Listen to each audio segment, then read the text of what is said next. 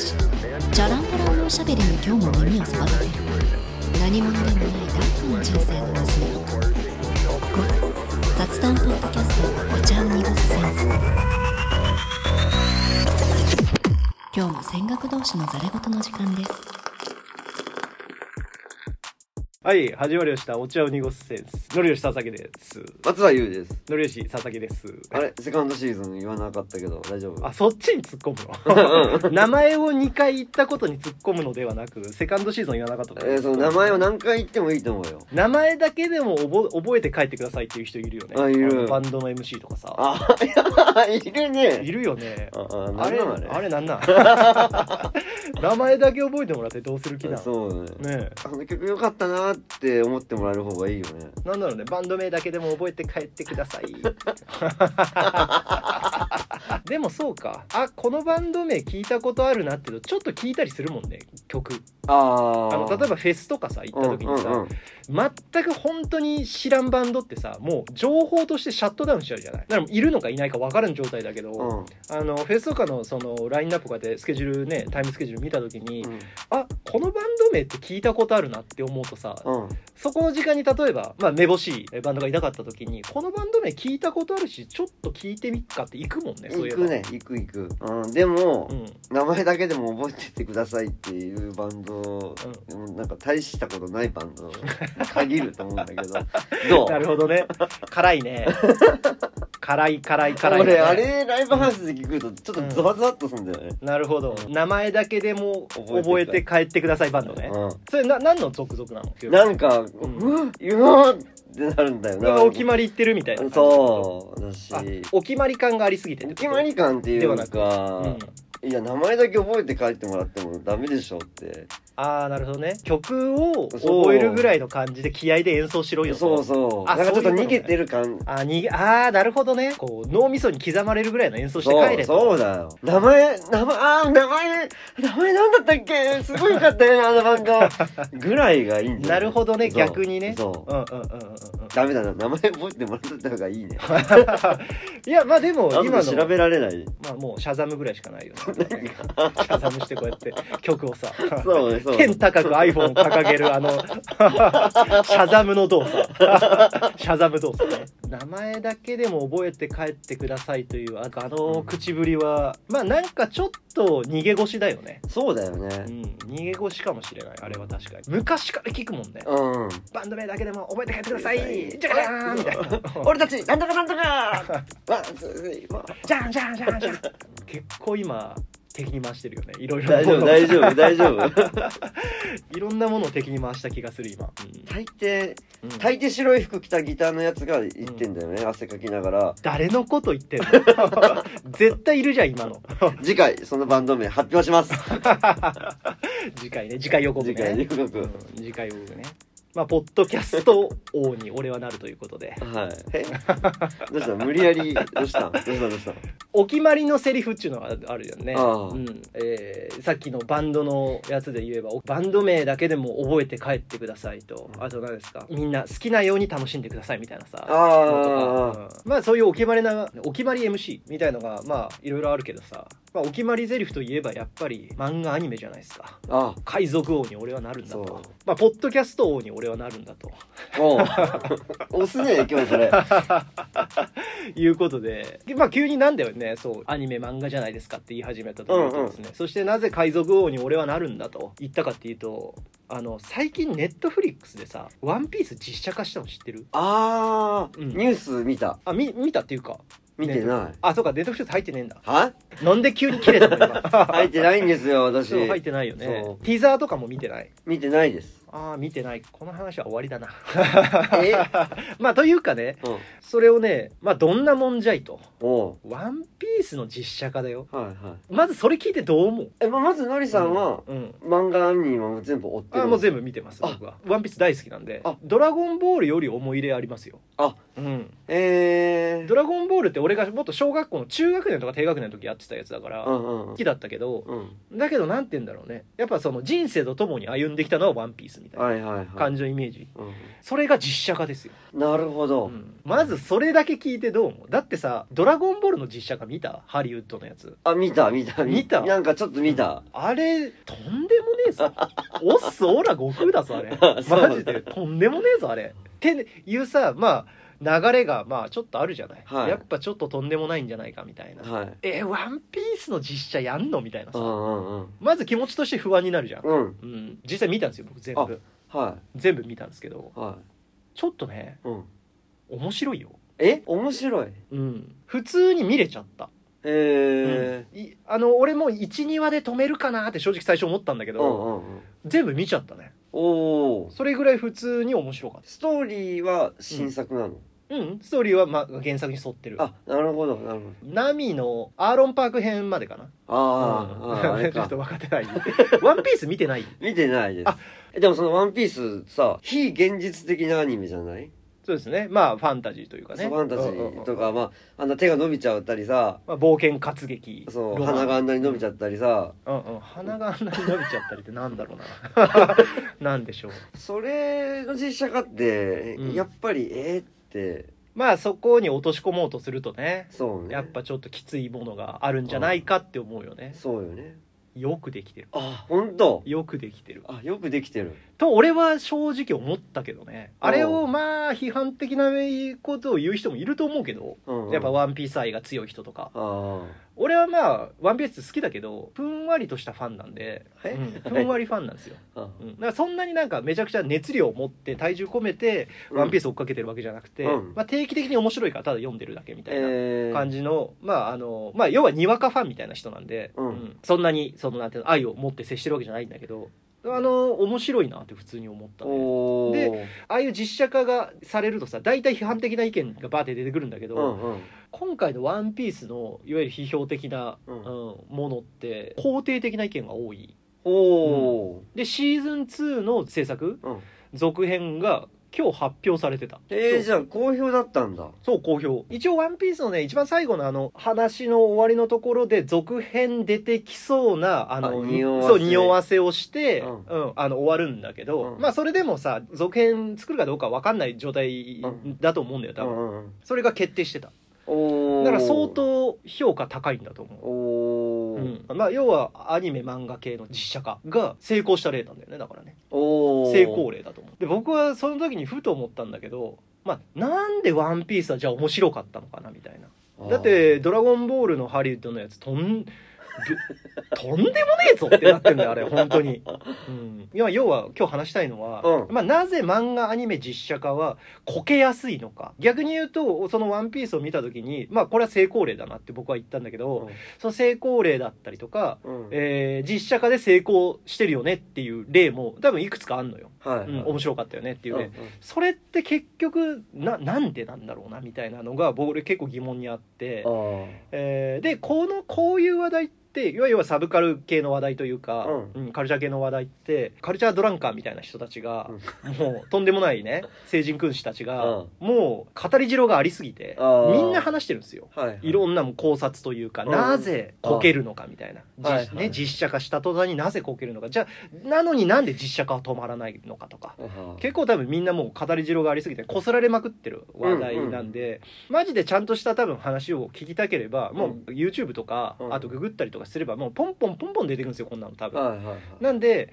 今から話すのはもう本当エンドユーザーとしての末端消費者としてのただの雑談として聞き流してくださいよというか、ハードル下げまくったね今。いやこういう話題はやっぱだって話す土俵にいないから俺が、はいはい、てか俺と松本さ、うん、別に俺好きだけどそういうカルチャー系のもの昔から大好きであれだけどこういうのはさもうさ聖域の人たちがいるわけよ。いるじゃない、うん、担当部署があるのよ、うん、これはもう本当エンドユーザーとしての、うん、まあ、ただの雑談ですよという。昔もアニメとか漫画の実写化ってたくさんあったと思うんだけど、うん、たださここ10年か15年ぐらいちょっと分かんないけど、俺の肌感覚というか、俺の感覚で言うとなんか妙に増えたなって思うのよ、実写化。ああ、なんかあった気がする。なんかバーッと増えてってるでしょ。前までってさ、これ実写化すんだみたいなイメージなかった、小学校の時とか。はいはいはい。GTO がさ、実写化したとか、あ、GTO まあ世代じゃないかさ。あ、でも分かるよ。分かるでしょ。なんかあのくらいの時ってそんな実写化多くなかった気がするんだよね。お、GTO の実写化だったら見たいなとかさ。なんか、お、すげえ実写化するんだ、すごいな、ワクワクみたいな感覚が俺あった気がするんだけど、 GTO そう GTO とかの時だけどさ、今ってなんかこう作られすぎてて、うわまた実写化だよ、こけんじゃねみたいな感じのイメージになっちゃってるっていうか、なんかもう乱用されすぎてる感じっていうか、ここ10年15年で妙に多くなってきてる感じがあるから、なんかそこら辺から俺つまんなくなったなって感じが、つまんなくなったっていうか、まあこけるのが多いなというか、球数打ってるから外れるのも多いというか、逆に言えば当たるのもたまにあるけどみたいな感覚なのかな。20世紀少年とか面白かった。ああ、20世紀少年実写化してたね。あれ3部作だっけ。映画3部作でしょ。やってたね。結構金かけてた感あったね、あれって成功してたでしょ。あ、してたんだ。してないのかな。あ、まあ実写化ってあの作品として成功してるか、商業的に工業的に成功してるかはちょっと多分別なんだよね。工業的に成功してるんでほとんど、多分回収できてるの、だから多分やるんだよね。だけど世間的にうわこれ最悪っていう、そのなんていうの、お名だけが着せられるというか、その作品に、っていう感じの流れが、だから作品的には失敗してんだけど、工業的にはまあ普通にちゃんと利益があるから、作った会社とか、人たちにはちゃんとお金が入ってくるみたいな。20世紀少年はちょっとどっちだったか俺分かんないけど、まあ多分普通に作品として、まあ、失敗してたとしても、工業的には絶対成功してるんだろうなと思うけどね。俺ね、一番今パッて思い出せるのはやっぱでも進撃の巨人なんだよね。あったでしょ。あったね。俺進撃の巨人マジ好きなのよ、コミックも全部追ってたし、あ、本当原作も最初から最後まで追ってて、アニメもやってるの全部見てんだけど、実写化はね、俺も、漫画は見てないけどアニメは多分ファイナルシーズン以外全部見てるかな。おー、マジで。あのさ、進撃の巨人さ、ファイナルシーズン始まりますがさ、3回ぐらいない。そう、ファイナルシーズンなんかシーズン1みたいな感じでしょ、多分。そう、多分。あれ、この間見たファイナルシーズンじゃないのかな。何なんだろうって。なんだよファイナルシーズン詐欺ね。あ、そうあれね、洋服の青山が閉店詐欺やるのと一緒ね。そう、あと ABC マートね。 ABC マートね、閉店セール美しいね。俺閉店してないじゃんみたいな。そう、1年後までやってるから。そう、まだやってんだ。あれ不思議だよな。だから進撃の巨人はもうマジでこけてる、あのそう、作品としてね。うわこれないわって思って、工業的には多分それも成功してんだよ。多分赤字にはなってないんだよね。だからこけたって世間的に言われてる作品も別に工業的にはこけてない、多分。でそれがまあ害悪のもとというか、結局作りはある一定層のファンは見てくれるから、まあその工業的にこけない、担保されてるってことは人気がある程度原作があるから、だから作るんだろうねっていうのはあるんだけど、それを作りすぎて作品として失敗していくから、なんか痛手を負っているのはなんかその作品名だけというか、だからなんかいくらなんでもなんかこうポンポンポンポンね、工業的に成功するかといってね、乱立しすぎるとやっぱりちょっと微妙かなって思うよね。なんか一つのイベントというかさ、あ、お祭り的な感じ。そうそうそう、なるほどね。そういうのもあんのかな。それ面白い、それめっちゃ面白い気がする。お祭り化してるっていう。お祭りってさ、そのもともと発生した思想とか、そのお祭りがなぜやってるかとかってもう形骸化してて、みんな知らないのよ。お祭り自体のやってる人たちは、昔その発端はあったけど、もう今のじゃあここでなんでこの地元のこのお祭りが行われてるかってみんな知らないじゃん。稲の豊作を願うとか。そうそう、なんか意味が本当はね、思想がそこに絶対あるはずなんだけど、だから形骸化してるんですよ、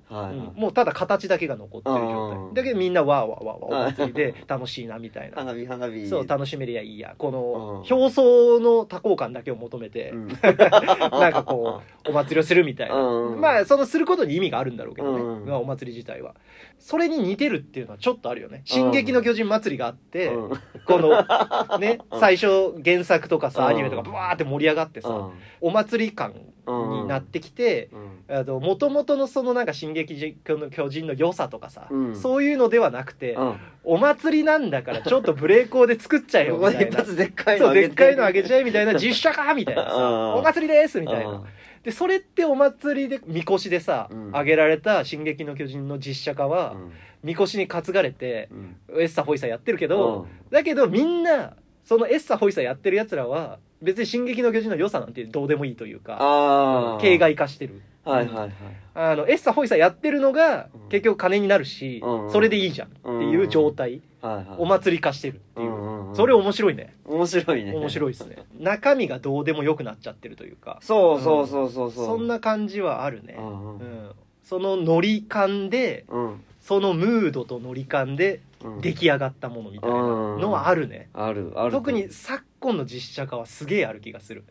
つまり作品愛がめちゃくちゃあってさ、うん、俺はこの実写化をしたいんだみたいな監督と脚本がさ、うん、あるわけではなくてさ、うん、お祭り的にこれ盛り上がってんでしょみたいな、うん、だったらこれやっちゃおうよみたいな、そうノリでいっちゃう、ムードでいっちゃう感じ、ね、てかまあそういうさ、うんうん、お祭りやりましょうよっていうお仕事の人もいっぱいいるんでしょうね。お祭りプランナーたちがいるわけね。お祭りプランナーいる、おまプラたちがいるわけだ。おまプラがいるんだよね、うんうん、そういうビジネスというかね。そうね、うん、だからまあそこでおまプラたちがそのね、策略をして、まあ、お祭りを仕掛ける。でそこでノリ感ムードでみこしをバーって上げてった。そこの祭りに集まった人たちは、うん、単純にその雰囲気とりんご飴を食べに、焼きそばの屋台を食べに来るだけであって、うん、実際進撃の巨人がおみこしに乗ってようが、うん、ワンピースがおみこしに乗ってようが、うん、あんま関係ないのかもしれないよね。そう焼きそば食べたいからそこに行ってるだけであって、具の全然入ってないやつね、うん、そうそうね、キャベツと紅生姜がちょろちょろっつってね、紅生姜のとこ色変わっちゃってるやつね、赤くね、うん、だからそういうことなんだろうね、うん、でお祭り仕掛けたいやつも、うん、お祭りを仕掛けたいだけ。そうだね、うん、そこで何かを起こしたい思想があるわけじゃないんだよね、うん、お祭りを仕掛けて、まあ仕事を作ろうっていう話だよね、うん、だからお祭りプランナー、まあお祭りオーガナイザーたちねお祭りオーガナイザーたちは別にまあ思想とか作品愛とかではなくて、うん、まあただやりたいだけだし、 そこに来る人たちも中にはいると思うよ、その進撃の巨人みこしを見たい人というか、うん、ワンピースみこしを見たい人たちがいるんだとは思うんだけど、まあそれよりも全体的にはそのムードをただ楽しみに行きたいっていう、うんでそこでああだこうだ言っときたいっていうね、そうね、うん、なんかわっしょいわっしょい言っときたいっていう、そういうことでしょ。そうそうそう、だからお祭り的であるっていう、うんうん、それすごいしっくりくるわ。来るよね。おいいじゃん、今日の松葉いいじゃん、お来てるね。じゃあ名前だけでも名前だけでも帰ってくださいとそこでさ、そのお祭り的であるっていうのはめちゃくちゃいいなって思うんだけど、うんうん、成功してるのは何なんだろうね。例えばそこで成功しないのはさ、お祭り化してるからであるっていうのを言えるじゃない、うんうんうん、形骸化してるものだから、まあ別にまあてか何だったら成功とか失敗とかあんま関係ないのかもしれないけどね、こけてるこけてないが関係ないって話なのかもしれないんだけど、例えば俺の中だとワンピースでしょ最近だと、うんうん、あとちょっと前だとデスノートの実写化、あれ面白かったんだよね。俺デスノートやったね。やったでしょ、うん、ハリウッドでもなんか確かやってたけど、うん、あれじゃなくてね、うんうん、日本で L 役が松山ケンイチがやってたやつ、松山ケンイチと藤原達也か、うん、藤原達也、ね、映画やってたやつね、あれ俺すっげえ面白いなと思ったし、うん、それこそ藤原達也つながりで言えばカイジ、あの映画も実写化の方てか実写化の方が面白いなあれ。俺どっちも読んでるけど、カイジの漫画も読んでるけど、うんうん、あれ映画の方が面白いもん俺。映画の方が見れちゃう。俺ね、デスノートとカイジはちょっと理由があって成功してるだろうなっていう理由があって、うん、デスノートはまずもう小説並みに文字多い、漫画が、はいはい、もうあれ絵じゃないのよ、小説読んでるレベルなのあれ、字面ばっかなのあれ。そうだよね、その、うん今何を考えてるかの写実が多いというかさ、うん、もうずーっと字を読む、まあ、字を読む漫画なのよあれも、うんうん、だから、漫画じゃないというかもう、うんうん、だからさ映画化すると脳死で見れるというか、うんうん、別にただね、見てりゃ全部話してくれるから、うん、能動的に読んでいく必要がないっていう、だから楽なんだよねデスノートの映画って、はいはいはいはい、映画の方が見やすいんですよだから、うんうん、あれが成功の理由の一つになってるんじゃないかなって結構思うのが一つで、あそれ確かにそうかもね、うん、でカイジは漫画はね映画なんかねやっぱねそれこそずっとざわざわしてんのよ、うん、なんかこうのぺーとしてるイメージがあるな、そうそうそうそう、なんかちょっとまあこうね別にあの絵が好きな人もいるかもしれないけど、うん、あれってなんかテレビドラマ映えするというか、うん、なんか映像映えする感じというか、あのパチンコの沼とかわかる、うん、パチンコのやつ1玉5000円だか4000円だかちょっと覚えてないけど、あれとかさめっちゃ映像として面白いなとか俺思っちゃうんだよね、うん、なんか漫画でやっても面白いんだけど漫画よりまあ映像でやった方が映像向きだったっていう、うんうん、感じがなんかあるなっていうのはあるんだよね。だからねカイジとかデスノートは俺はすげえ面白かったのよ。だ最近で言うとなんかルローニケンシンとか、あ、うん、あと銀玉とか、はい、あなんかあそこら辺もなんか俺2つ見てないんだけど、うん、評判いいんだよねあれね。これなんでなんだろうなみたいなね。まあ今言ったなんか個々になんかあんのかもしれないけど、まあそれ言ったらつまんねえ話になるんだけど、ワンピースとかも小田一郎がめちゃくちゃなんか手つけてんだよね。うん、実写あ、うん、で小田一郎がほぼ監督やってるみたいな、なんかその、うん、配役とかも結構そうめっちゃ口出してるみたいでしょ、うん、不満があったら僕に言ってくださいぐらいな感じらしいよ、うん、なんで俺見てないけど、うん、小田一郎がそのワンピースをこう作っていく制作過程、そうドキュメンタリーみたいなのとかなんかあるらしいよ、お、うん、まあこれちょっとなかったらすいませんけどなんかあるみたいな記事をちょっと読んだのよ、つまりさそのぐらいのその熱量感を持ってそう原作者が作ってますよっていうアピールっていうか、あそれは強いよね、そうそうそうそう、作品愛がちゃんとあってこれは作られてるんですよっていう、うん、実写化イコールこけるっていうのがもう負の方程式として絶対あるから、うん、その方程式をなんとか覆したいみたいな多分部分があって、広告から打ち出した方からもうなんかこれはもうちゃんと作者がちゃんと原作愛がある状態で全てをこうなんていうの管理しながら作られている実写なんで、うん、みんな見てくださいみたいな、うん、感じの打ち方をしつつ作ってるっていうのもあった成功の秘訣というかね。大体どうなんだろうね、だから、うん、アニメとか、うん、漫画書いてる監督がさ、うん、とか制作人がさ、うんうんうん、実写やるってなった時に、うん、そのままやらないじゃん、そうだねって思ってたけど、うんうんうん、まあ大体改変するしねみんなね、あ、うん、ストーリーとかもね、そうだよ改変がダメなんだよね多分、あまあそうだ改変もダメだね、原作レイプねよく言うよね、改変がダメだし実際ワンピースの実写も改変してんだけどちょっといろいろ改変ってでももう仕方ないんだよね、長編じゃない基本って大体、まあまあうん、それを2時間とかにさ収めようとしたらもう改変 しないともう収まらないというかね、うんうん、ワンピースの改変はでも俺は結構良かったなと思ってるけどね、それはもう監督が一緒で改変してる、そうかまあそういうことだね、そう、あ確かに違う人がやりますってなって改変するとさ、うんうん、大抵なんか揉めてるイメージない、あまあ、ね、もう僕は今回のこの実写化のストーリーに関してはノータッチなんでみたいな、ああ言ってる人いるよね絶対ね、絶対いると思うバチバチバチバチね、いやまあいるだろうねでもね、うん、だってあれもう要は原作料だけ払ってこっちで好きに買って作らせてくださいってことでしょあれは、だよね、そういうことだよね、うんうん、だから土地代だけ払うんでここでお祭りさせてください、ああそういうことで、そういう意味ではワンピースの小田一郎のやってますよみたいなのをアピールするっていうのは割と成功のあれだったかもしれないですよね、思ったんだけどまあ次元がまず違うっていうのもあるよね、2次元のものを3次元のものに置き換えるわけでしょ、はい、例えばさ俺らの世界3次元じゃん、うん、で3次元のものをさ4次元に置き換えるって考えたら、うん、想像できないじゃんもう、うんうん、次元を超えないといけないから、うん、でまあここが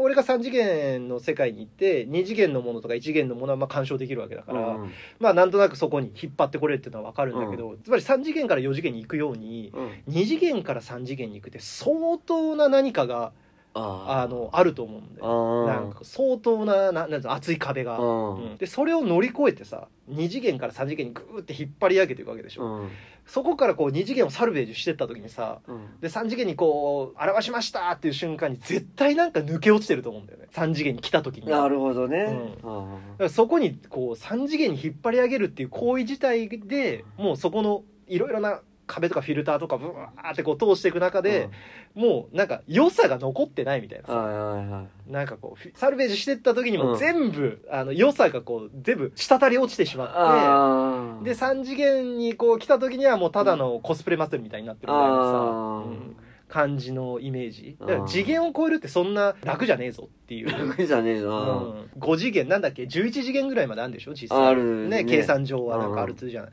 パラレルワールドみたいな、うんで俺ら別に11次元いけないじゃん、うん、いけないけどその次元を超えてまで何かを表そうとしてるって、まあそれは涙ぐましい努力なのかもしれないんだけど、うんうん、ジョジョとかの実写もひどかったしね、あ、うん、あまあそうだから、まあ、次元を超えるってそう簡単じゃないんだよっていう、それは当たり前の話なんだけど、うん、そのなんて言うんだろうね、よく言うじゃん、そのやっぱ2次元の良さと3次元の良さで全然違うと、2次元は2次元の良さだから2次元のままでいいね、それを実写化したらどうしてもコスプレ祭りになるし、2次元だからこそ、うん、見てる側がこう勝手に想像できて楽しめてた部分もあるのかなと、うん、ああなるほどね、 それが3次元になっちゃって、うん、ああなんか思ってたのと違う、そうだね確かにそれはあるね、想像で補完してるとこあるもんね、そうそう、うん、自分の中のそいつの声だったりとか そいつのね物語とかそいつの表情みたいなのがあるけど、うん、それが実際リアルに3次元にブーってこう引っ張り上げた時に、うん、もうなんかもう骨しかないみたいなね、うん、骨しかない、うん、そこでも想像できなくなっちゃうから、ああそうね、その3次元で表されるとこんなんじゃなかったというギャップですよね、そうね、うん、漫画で読んでるとさ、要は自分の中の声あるじゃない、うん、あるね、うんワンピースの実写化で面白かったのが、うん、ワンピースってアニメ化もされてるでしょ、うん、アニメ化されてるその声優さんたちいるじゃん、その声優のまんまなの全員、お実写の吹き替えが、うんうん、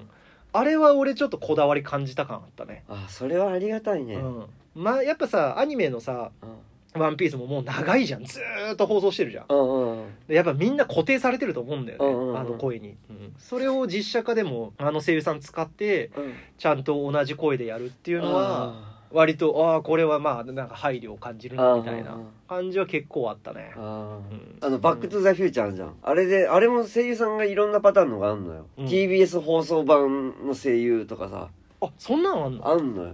知らなかった。そうだから自分がうん、今名前出てこないけど、テレビ放送した時に、うん、自分が思ってた声優さんじゃないと、うん、あ、今日この人かーっつっても消しちゃうもんね。マジで？うん。バックトゥーザフューチャーマニアじゃん。そうそう。うんもう この声じゃないとっていうのがあるんだけど、あ松葉の中であんのそれ、あるあるある、あそうなんだ、みんなあると思うよ、あんな面白いに決まってるからねバック・トゥ・ザ・フューチャー、そうね面白いよ、うん、あれは面白いですあれは面白いです名作ですよね、名作、うんまあ、でもあれですね、だからまあ、なんでヒットしてるかっていうのは、まあそのね、まあ、ここになんかいろいろとかっていう話もあってね、そこの話はまあちょっとあれなんだけど、